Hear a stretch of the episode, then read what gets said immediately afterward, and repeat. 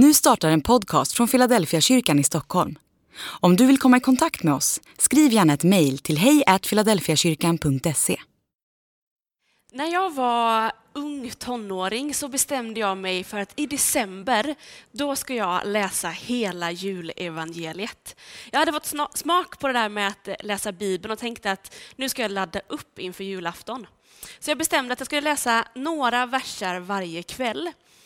För min erfarenhet, det var att julevangeliet, det är superlångt. För varje jul i min familj så läser vi julevangeliet tillsammans och då gör vi det precis innan vi ska dela ut och öppna julklapparna. Så för mig var det där en superlång text, men som jag ändå ville läsa i min egen bibel. Men jag upptäckte ju att efter några kvällar hade jag redan läst igenom det där, även om jag bara läste några verser varje kväll. För det är ju inte sådär superlångt. Men ändå så har jag bestämt att idag så tänker jag bara läsa sista halvan ur julevangeliet. Och det vi kallar för julevangeliet är ju berättelsen om när Jesus föddes, som vi kan läsa i Lukas evangeliet kapitel 2. Vi får följa Josef och Maria som är på väg från Nasaret till Betlehem för att skattskriva sig. När de är i Betlehem så är tiden inne för Maria att föda sitt barn, Guds egen son Jesus. Och det är ungefär där vi kommer komma in. Jag kommer läsa ifrån vers 8. I samma trakt låg he några herdar ute och vaktade sin jord om natten. Då stod Herrens ängel framför dem och Herrens härlighet lyste omkring dem och de greps av stor förfäran. Men ängeln sa till dem, var inte rädda. Jag bär bud till er om en stor glädje, en glädje för hela folket. Idag har en frälsare fötts åt er i Davids stad.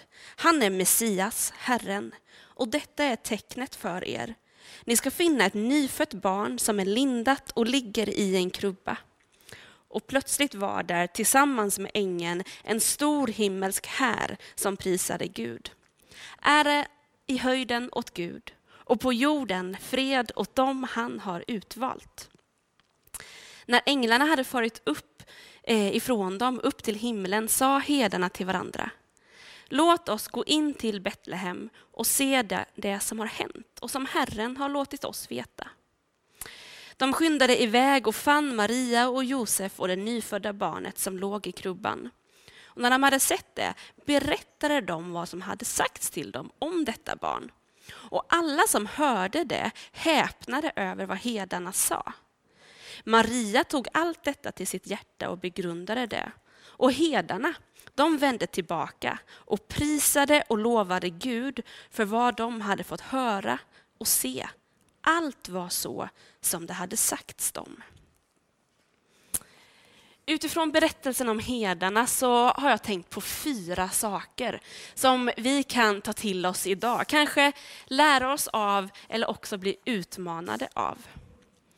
Det allra första det är ju att det var just hedarna som blev utvalda av Gud att först få höra den fantastiska nyheten om att Jesus Kristus själv hade fötts.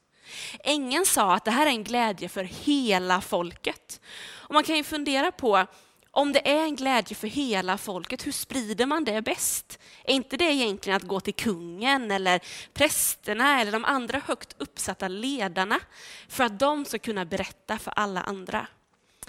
Men ängeln besökte hedarna, helt vanligt folk, som till och med var de som fick vara ute och jobba natt. Många andra var hemma med sina familjer, åt middag, men hedarna helt vanligt folk fick änglabesök. Och de fick veta att budskapet om Jesus Kristus, det gällde dem. Det gällde hela folket. Kanske har du hört talas om Jesus eller tänker att ja, men det där med kristen tro och Jesus, det gäller nog inte mig. Det gäller nog de som finns i kyrkan eller någon annan som har livet på plats. Men jag tänker att det gäller verkligen dig. Fredagskören sjöng här innan och de sjöng att oss är en frälsare född. Jesus gäller dig och gäller mig, vi som är alldeles vanliga människor. Det är en glädje för hela folket. Och när herdarna då hade fått höra det här, och fått uppleva att Gud talade till dem, så hade de ett beslut att fatta. Ska vi handla och agera på det Gud har låtit oss veta? Eller ska vi tänka att, ha, kul, bra grej, nu gör vi våran grej. När vi läser vidare så ser vi att herdarna, de bestämde sig för att ta reda på, stämmer det verkligen det som ängeln lät oss veta? De tog sig in till Betlehem. Man kan ju fundera på vad gjorde de med fåren? Tog de med sig fåren in i stan?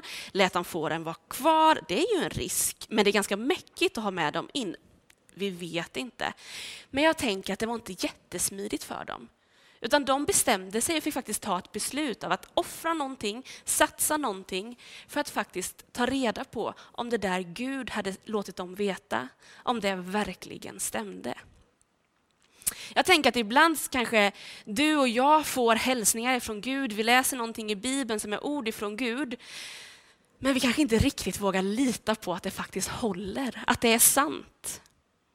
Jag gick bibelskola för nästan tio år sedan och där var det en lärare som sa, det är ditt ansvar att ta tillvara på det Gud har sagt till dig.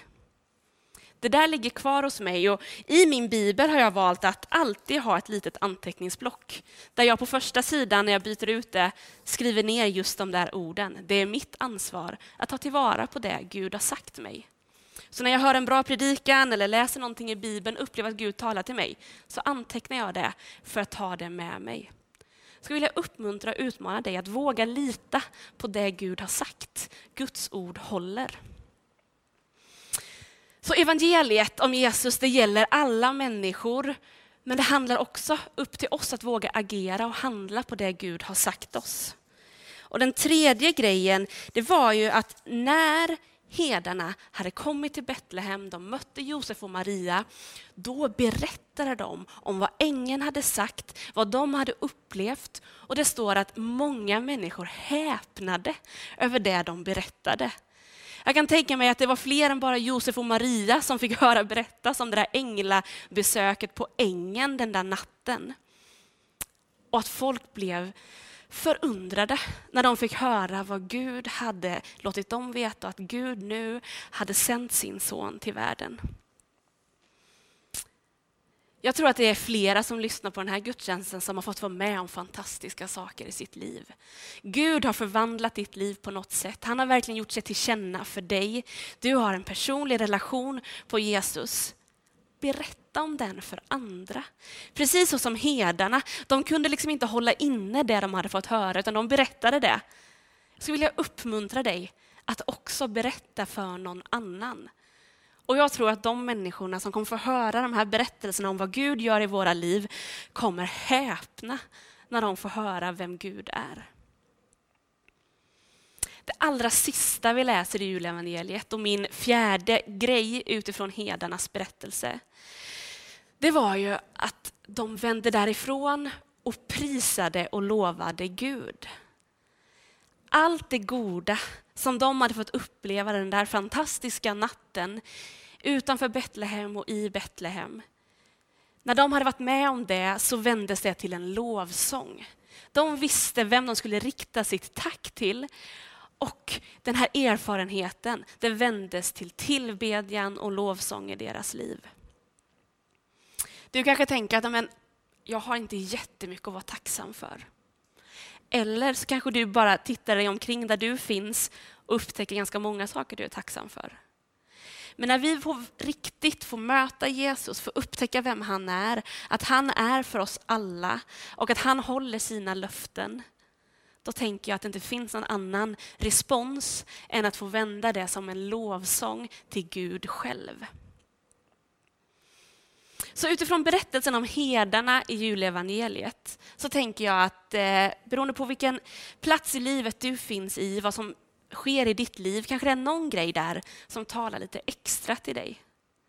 Kanske den första grejen om att Jesus, att evangeliet om Jesus, budskapet om Jesus, det gäller dig.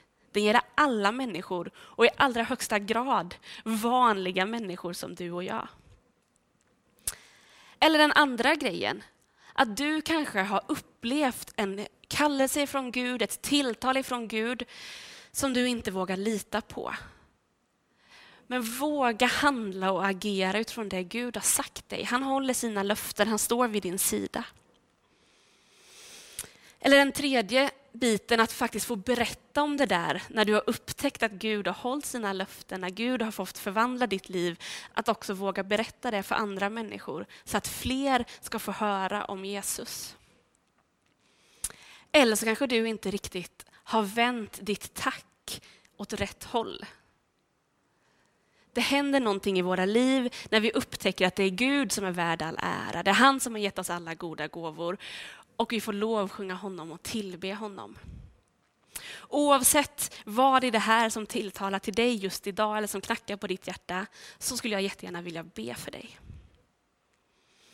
Tack Jesus att du är för alla människor. Att din födelse är en glädje för hela folket.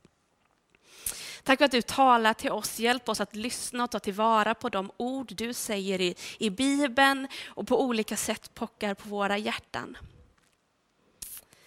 Jag tackar dig också för att vi får berätta för andra. Ge oss frimodighet och vägledning om vem vi ska uppmuntra den här dagen, vem vi ska få berätta om dig för. Och tack för att vi får ära och lova dig och tacka dig för allt gott du har gett oss och som du ger oss. Amen.